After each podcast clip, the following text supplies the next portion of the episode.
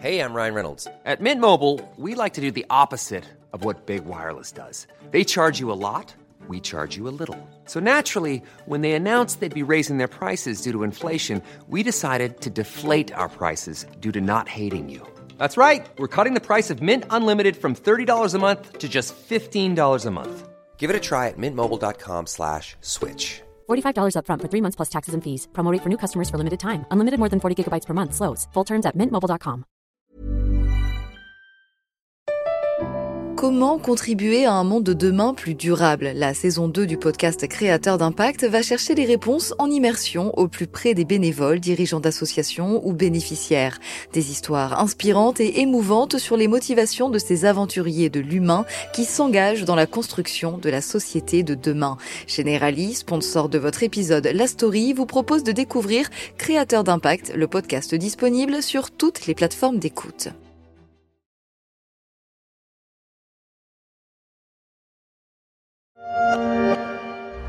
Postés en masse dans les champs, des dizaines de Merkava, les chars de combat israéliens. C'est cette route qui mène à Gaza et les renforts militaires arrivent de partout. Depuis leur camion blindé, ces deux soldats nous parlent de leur impatience. Tsahal se prépare aux portes de Gaza. C'était ce lundi matin sur l'antenne de BFM TV, la réponse musclée aux atrocités commises par le Hamas en Israël. Depuis, les bombes pleuvent sur Gaza. Je suis Pierrick Fay, vous écoutez La Story, le podcast d'actualité de la rédaction des Échos.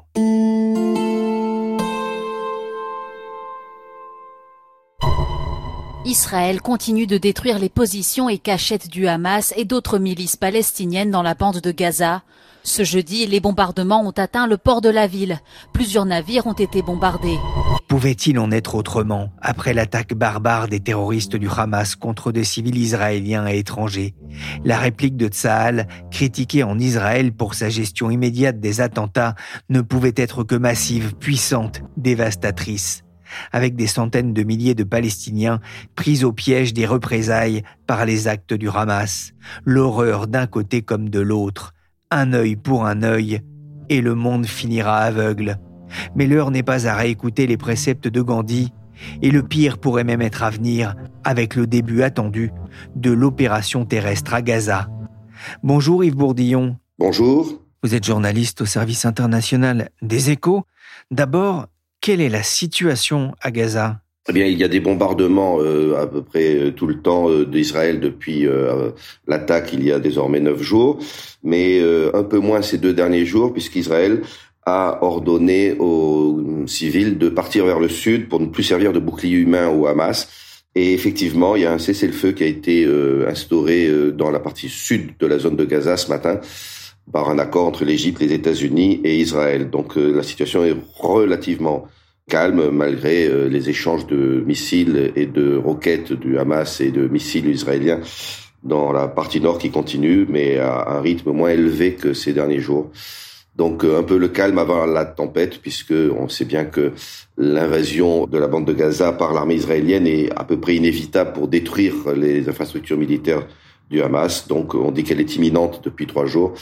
Mais effectivement, le problème des boucliers humains est très embarrassant pour euh, les alliés d'Israël et même pour l'armée israélienne elle-même. Elle sait bien qu'elle ne peut pas faire comme les Russes à Mariupol ou à Alep, euh, raser la ville. Il faut faire attention. Il y a une opinion publique internationale.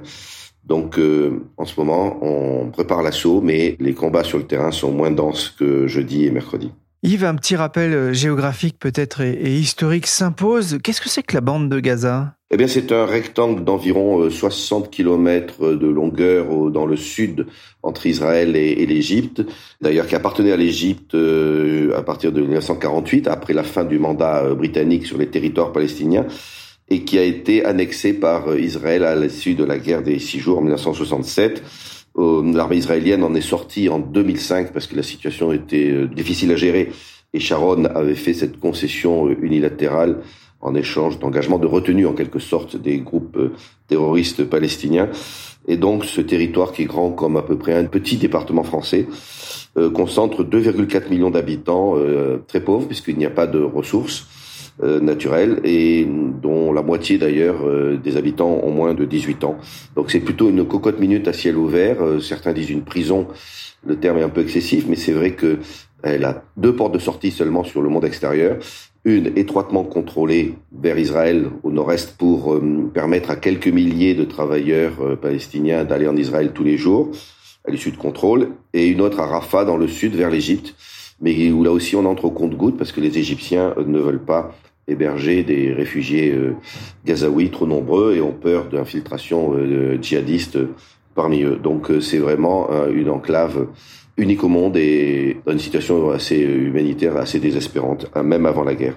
Tout a commencé lorsque plusieurs centaines de militants du Hamas ont, franchi la barrière de protection autour de Gaza avant de commettre leur crime. Ça a été euh, la première bataille engagée euh, par Tzal dès le 7 octobre. Cette chasse aux terroristes, ceux qui euh, étaient encore présents sur le territoire israélien, est-ce que cette chasse est terminée? Bien sûr que non, puisque le but de l'armée israélienne est de s'emparer de cette enclave pour éliminer physiquement les combattants du Hamas et au moins, euh, si jamais ils arrivent à, se fondre dans la population civile, à détruire leurs infrastructures euh, militaires, c'est-à-dire leurs euh, caches d'armes, leurs leur bases souterraines et leurs dépôts de munitions. Donc ça ne fait que commencer.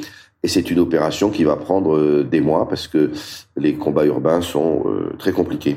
Le Hamas n'a pas seulement abattu de sang-froid des civils, il a pris aussi de nombreux otages. On parle d'environ 150 personnes, dont beaucoup de Français. Que sait-on de leur sort ce lundi matin?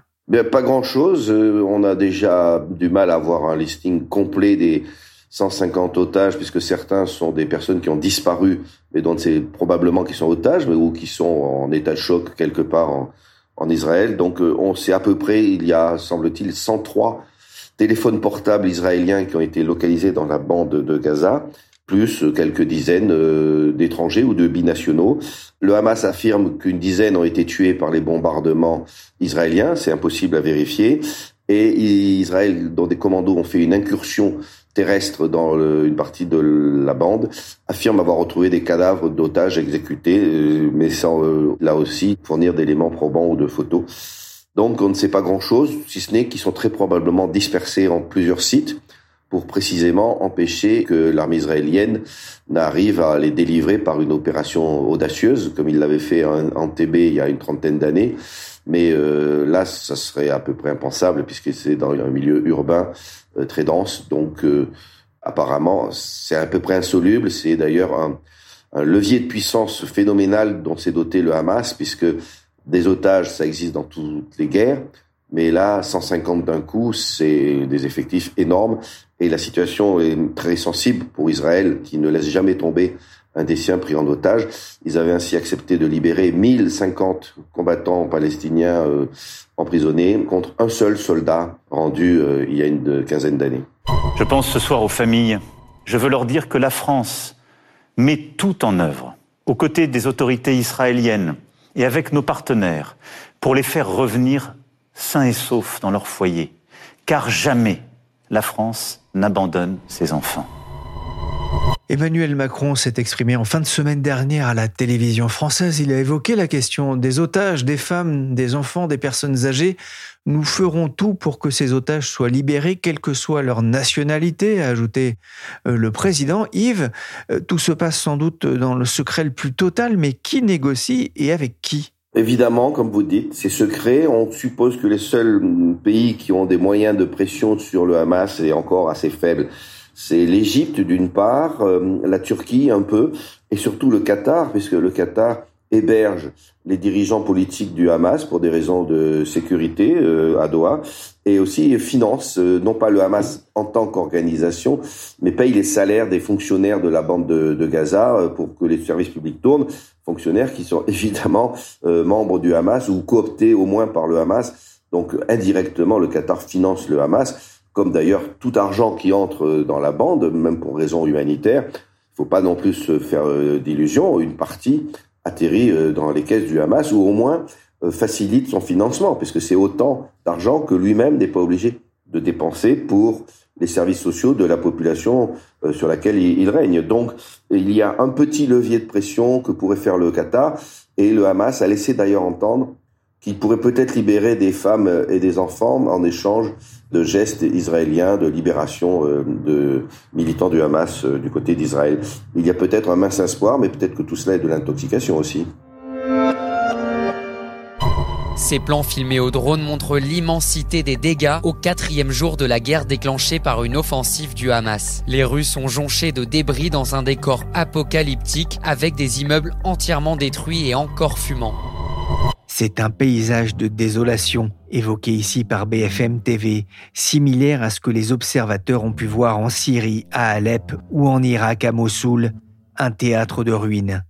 Bonjour Derek Perrotte.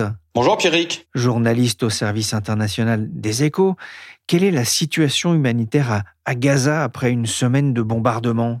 La situation humanitaire, euh, sans surprise et malheureusement, elle est particulièrement euh, difficile, elle est même catastrophique. Je cite l'agence de l'ONU pour les réfugiés palestiniens, c'est une catastrophe humanitaire inédite. Il faut rappeler, il n'y a pas une goutte d'eau, il n'y a pas un grain de blé, il n'y a pas un litre de carburant qui a été autorisé à entrer à Gaza ces neuf derniers jours. Ça veut dire que les réserves s'amenuisent extrêmement fortement, y compris pour les ONG, y compris pour les hôpitaux. Donc c'est une situation qui effectivement est extrêmement difficile. Je vais vous citer également la coordinatrice humanitaire de l'ONU pour les territoires palestiniens, Lynn Hastings. Elle a regretté qu'Israël associe l'aide humanitaire à Gaza à la libération des otages. Et je continue à citer, ils ont dit qu'ils voulaient détruire le Hamas, mais leur approche actuelle va détruire Gaza. C'est des propos euh, très forts, c'est aussi le rôle de ce genre de personnalité d'alerter depuis le terrain. Mais voilà, ça rappelle qu'il y a aussi la question des otages au milieu qui complique tout ça. Si on veut continuer le bilan, on peut rappeler qu'on est déjà à au moins 2500 morts, 5000 blessés. On peut rappeler également que des journalistes, comme Reporters sans frontières, ont été tués, des membres d'ONG. Donc oui, la situation, elle reste particulièrement difficile. Derek, vous avez eu des contacts euh, sur place en, fin de semaine dernière. Que vous ont-ils dit? Ce que tous les ONG qu'on a pu joindre euh, décrivaient, c'était une situation euh, de chaos. Certains employaient le terme apocalypse. Il, faut bien comprendre qu'on parle d'un territoire qui, à la base, est déjà complètement sous perfusion humanitaire. Il y a 80% de la population à Gaza qui, d'une manière ou d'une autre, euh, bénéficient d'aide euh, humanitaire. Et là, on parle de populations qui n'avaient plus d'électricité, pour la plupart plus d'eau. Voilà, la question de l'énergie, elle est vraiment particulièrement centrale. Il faut s'en rendre compte parce qu'à Gaza, on n'a que de l'eau salée. Euh, si vous n'avez plus de livraison d'eau potable et plus d'énergie pour filtrer l'eau, faire tourner les désalinateurs, c'est très très vite euh, dramatique. On a évidemment naturellement aussi des questions de nourriture. Un autre point très problématique avec l'électricité, c'est que au début des bombardements, Israël envoyait des SMS pour prévenir un petit peu en amont euh, dans certains quartiers attention, vous allez être bombardé pour euh, donner une chance aux, aux Palestiniens d'avoir le temps de fuir. si votre portable est déchargé, vous n'avez plus le SMS. Et on voit, par exemple, c'est, je pense que c'est notamment une des raisons qui peut expliquer aussi qu'on a tracté sur la bande nord, qu'on a fait pleuvoir des tracts pour dire fuyez au sud, parce que les télécommunications ne ne passe plus. Donc il décrivait quelque chose d'extrêmement euh, difficile. Les ONG, elles, euh, elles avaient beaucoup de mal à agir sur le terrain. Elles devaient aussi gérer leurs propres euh, troupes. Elles ont eu des morts, elles ont eu des bâtiments soufflés, elles ont eu des troupes avec lesquelles elles n'arrivaient plus à entrer en contact parce que leur téléphone ou leur ordinateur n'était plus chargé. Donc tout ça était quand même globalement vraiment très chaotique il y a des problèmes d'approvisionnement, on l'a compris, en, électricité, l'eau qui manque, la nourriture qui manque, les médicaments aussi qui commencent à manquer. Et puis, ajouter à ça, bien sûr, euh, les bombardements. Mais où les civils palestiniens peuvent-ils se réfugier? Bah, c'est malheureusement assez compliqué. Les premiers refuges naturels, ce sont les écoles. Il y en a environ 90 qui sont tenus par l'ONU. Mais quand on leur parlait la semaine dernière, mercredi dernier, vous voyez, ça remonte déjà, elles expliquaient qu'elles ont de quoi accueillir dans des bonnes conditions 160 000 euh, personnes. Elles en ont déjà au moins 300 000. Euh, elles sont depuis longtemps déjà obligées de trier, donc c'est extrêmement compliqué. Elles n'étaient pas toutes prêtes non plus, c'est-à-dire qu'elles n'avaient pas forcément toutes assez de couverture. Enfin voilà, tout manque absolument partout. Après, les autres populations vont vers des hôpitaux, vers des cliniques mais dont les couloirs ou les cours commencent aussi à, à, saturer. Vous allez chez des proches, vous allez dans de la famille, vous allez chez des bons samaritains euh, et vous allez dans le désert. Sarah Chateau, qui s'occupe de la Palestine pour Médecins sans frontières, disait la semaine dernière euh, on est en sécurité absolument nulle part à Gaza et je crains malheureusement que ce soit totalement vrai. Vendredi matin, Israël avait ordonné l'évacuation sous 24 heures de tous les civils de la ville de Gaza. Plus d'un million de personnes auraient déjà fui dans la panique le nord de la bande. Comment s'est passée l'évacuation d'Erek? Bah, c'est assez dur à dire. Ça a l'air de se faire euh, tant bien que mal. On, commence à voir euh, passer sur les chaînes d'infos des images satellites, des bouchons le long euh, le long de la route intérieure et de la route de la mer, mais c'est extrêmement compliqué. Hein. On est dans des scènes classiques, malheureusement, de départ précipité, où on voit des gens avec quelques affaires emballées à la hâte, à moto, en voiture, des remorques, des dodanes, tout ce qu'on a pour se déplacer. Visiblement, une bonne partie de l'évacuation commence à avoir été faite. Il y a eu des corridors euh, créés pour passer du nord au sud, mais tout ça, ça prend extrêmement de temps. Peut-être, je dis bien peut-être que c'est un des éléments le, temps que ça prend qui peut expliquer qu'Israël n'ait toujours pas lancé son offensive euh, terrestre.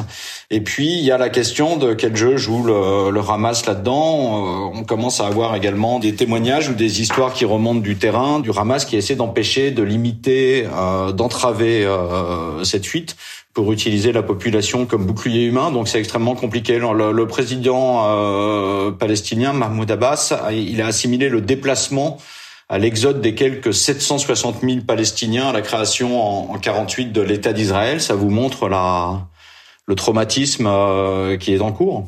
Et puis, ils ne savent pas où aller. Ils ne savent pas où aller puisqu'on ne peut pas sortir ils ne savent pas où aller, euh, Derek, euh, et se pose justement cette question. L'Égypte va-t-elle ouvrir sa frontière aux, réfugiés palestiniens au, point de passage de Rafah, au, sud de la bande? Ah bah ça c'est une question essentielle parce que de toute façon on ne peut passer que par là. C'est le seul point de passage qui ne soit pas contrôlé par Israël. Donc vraiment ça fait plusieurs jours que les yeux sont rivés sur l'Égypte pour beaucoup de choses. Il y a beaucoup de questions. Il y a est-ce qu'on laisse des gens sortir de la bande de Gaza et qui? Et puis il y a qu'est-ce qu'on permet d'entrer également, puisque si on veut envoyer de l'aide humanitaire, ça va être par le couloir de Rafah.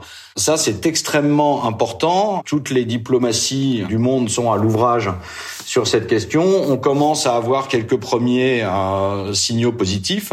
On peut dire à ce stade que pour l'instant, alors où on parle, c'est encore fermé. Ça avait été bombardé en début d'offensive par Israël, un petit peu comme un avertissement qu'il fallait pas tenter d'entrer ou de sortir par là. Euh, depuis, ça a été fermé, mais ça peut rouvrir. De très gros camions pourraient passer sur ces routes. Ce qui est sûr, c'est que les États-Unis et les autres occidentaux essaient d'assurer euh, en priorité la sortie des ressortissants qui seraient encore au sein de la bande de Gaza. Donc il y a ce premier enjeu-là, mais il y a aussi évidemment l'enjeu de permettre à l'aide humanitaire d'entrer par euh, Rafah. Pour l'instant, elle arrive, cette aide humanitaire. Elle est aux, portes de Rafah, euh, elle attend, elle arrive de beaucoup de pays. Euh, il faut ouvrir ce couloir pour que là, ça change vraiment la donne. Là-dessus, on peut aussi espérer qu'à un moment ou l'autre, euh, ça se débloque. On voit bien que la situation humanitaire alerte toutes les diplomaties, toutes les opinions publiques euh, du monde et que les lignes semblent un petit peu bouger. Euh, par contre, sur la partie faire sortir des réfugiés palestiniens vers l'Égypte, ça, ça va être extrêmement compliqué. Les autres pays arabes sont assez clairs. ils, ils veulent pas accueillir des réfugiés de la bande de Gaza. Yves Bourdillon, je reviens vers vous. On a parlé du sort des otages russes, mais j'ai un peu l'impression aujourd'hui que c'est tout un peuple, euh, les Palestiniens, qui sont aujourd'hui otages de cette lutte sans merci entre Israël et, le Hamas. Effectivement, euh, les Palestiniens sont pris entre deux feux, c'est-à-dire ils servent involontairement de bouclier humain au Hamas, qui euh, d'ailleurs, contrairement à ce que beaucoup de gens croient, n'est pas du tout un organisme défendant le droit des, des Palestiniens.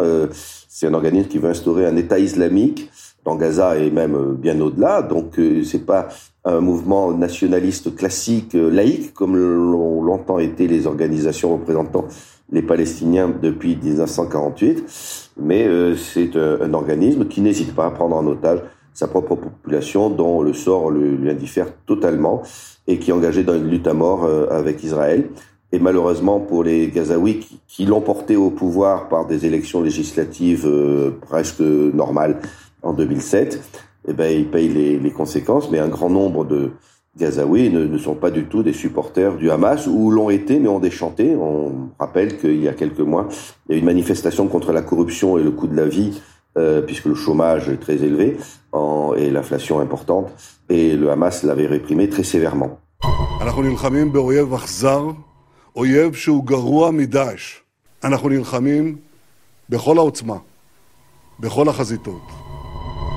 Nous nous battons contre un ennemi cruel qui est pire que Daesh. Tout membre du Hamas est un homme mort. Déclaration jeudi dernier de Benjamin Netanyahou qui veut éradiquer le Hamas.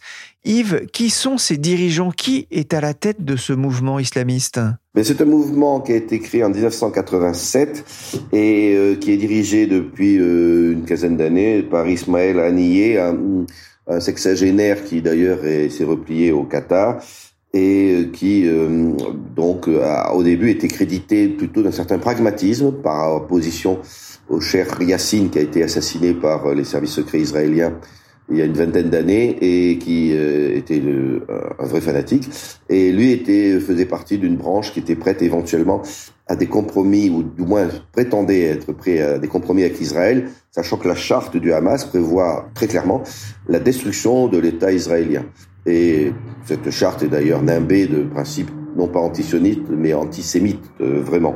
Donc, euh, il a évolué et maintenant, il, est à la, il a une politique de, de, confrontation à mort avec Israël. Donc, le, le pragmatisme a disparu, ou du moins, peut-être qu'il se croit pragmatique, mais euh, qu'il il pense pouvoir sortir euh, vainqueur politiquement de cette épreuve de force. Et il faut reconnaître qu'il est arrivé à quelque chose déjà, c'est que le Hamas est considéré parmi les peuples arabo-musulmans comme le seul organisme qui ose tenir tête euh, à Israël par rapport à l'autorité palestinienne qui règne sur la Cisjordanie, qui elle est reconnue à l'international, mais euh, qui est euh, totalement discréditée par sa corruption, par la maladie et l'ineptie politique de son leader Mahmoud Abbas. Et donc oui, le Hamas fait croire qu'il est le seul organisme défendant le droit des Palestiniens.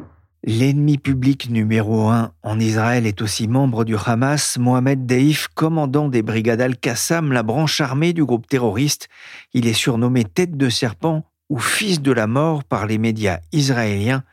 Pour en savoir plus, je vous renvoie sur l'article qui lui est consacré sur leséchos.fr. Yves, avec cette offensive terrestre qui se prépare à Gaza, va s'ouvrir une, nouvelle période d'incertitude dans la région? Certainement. Alors, soit l'incertitude se confinera à Gaza, c'est-à-dire à la bataille terrestre extrêmement difficile pour la reconquête euh, maison par maison euh, de, de, cette ville et la destruction du Hamas, mais ça peut aussi s'étendre plus loin si le Hezbollah estime utile d'entrer dans la danse, comme pour l'instant il ne le fait pas mais il tire quelques missiles de ci, de là comme avertissement à Israël, mais il peut estimer si Israël est embourbé qu'il a un coup à jouer sur la frontière nord entre le Liban et Israël, et attaquer massivement. Il en a les moyens, puisqu'on suppose qu'il possède 140 000 euh, missiles euh, beaucoup plus puissants et précis et à longue portée que les roquettes artisanales tirées par le Hamas. Donc là, ça poserait un problème qui est comme le Hezbollah est soutenu par l'Iran, est-ce qu'il y aurait une guerre qui euh, emporterait euh, l'Iran euh, serait en guerre avec Israël et forcément les États-Unis soutiennent Israël, ont d'ailleurs déployé comme posture d'avertissement deux porte-avions pour dire à l'Iran n'entre n'entre pas dans le jeu. Et on pourrait avoir, dans le pire des, des cas, mais c'est un scénario heureusement très improbable, une guerre États-Unis, Israël, Iran. Pour autant, ça ne serait pas la troisième guerre mondiale parce que l'Iran n'a pas d'alliés, donc ça resterait à ce niveau-là très dangereux. Mais je ne pense pas qu'il y aurait une contagion à d'autres pays. Et je voudrais vous signaler deux réactions à l'international. La première de Vladimir Poutine qui a prévenu qu'un assaut terrestre entraînerait des pertes parmi les civils absolument inacceptables. Alors non, il ne parlait pas de l'Ukraine, mais de Gaza.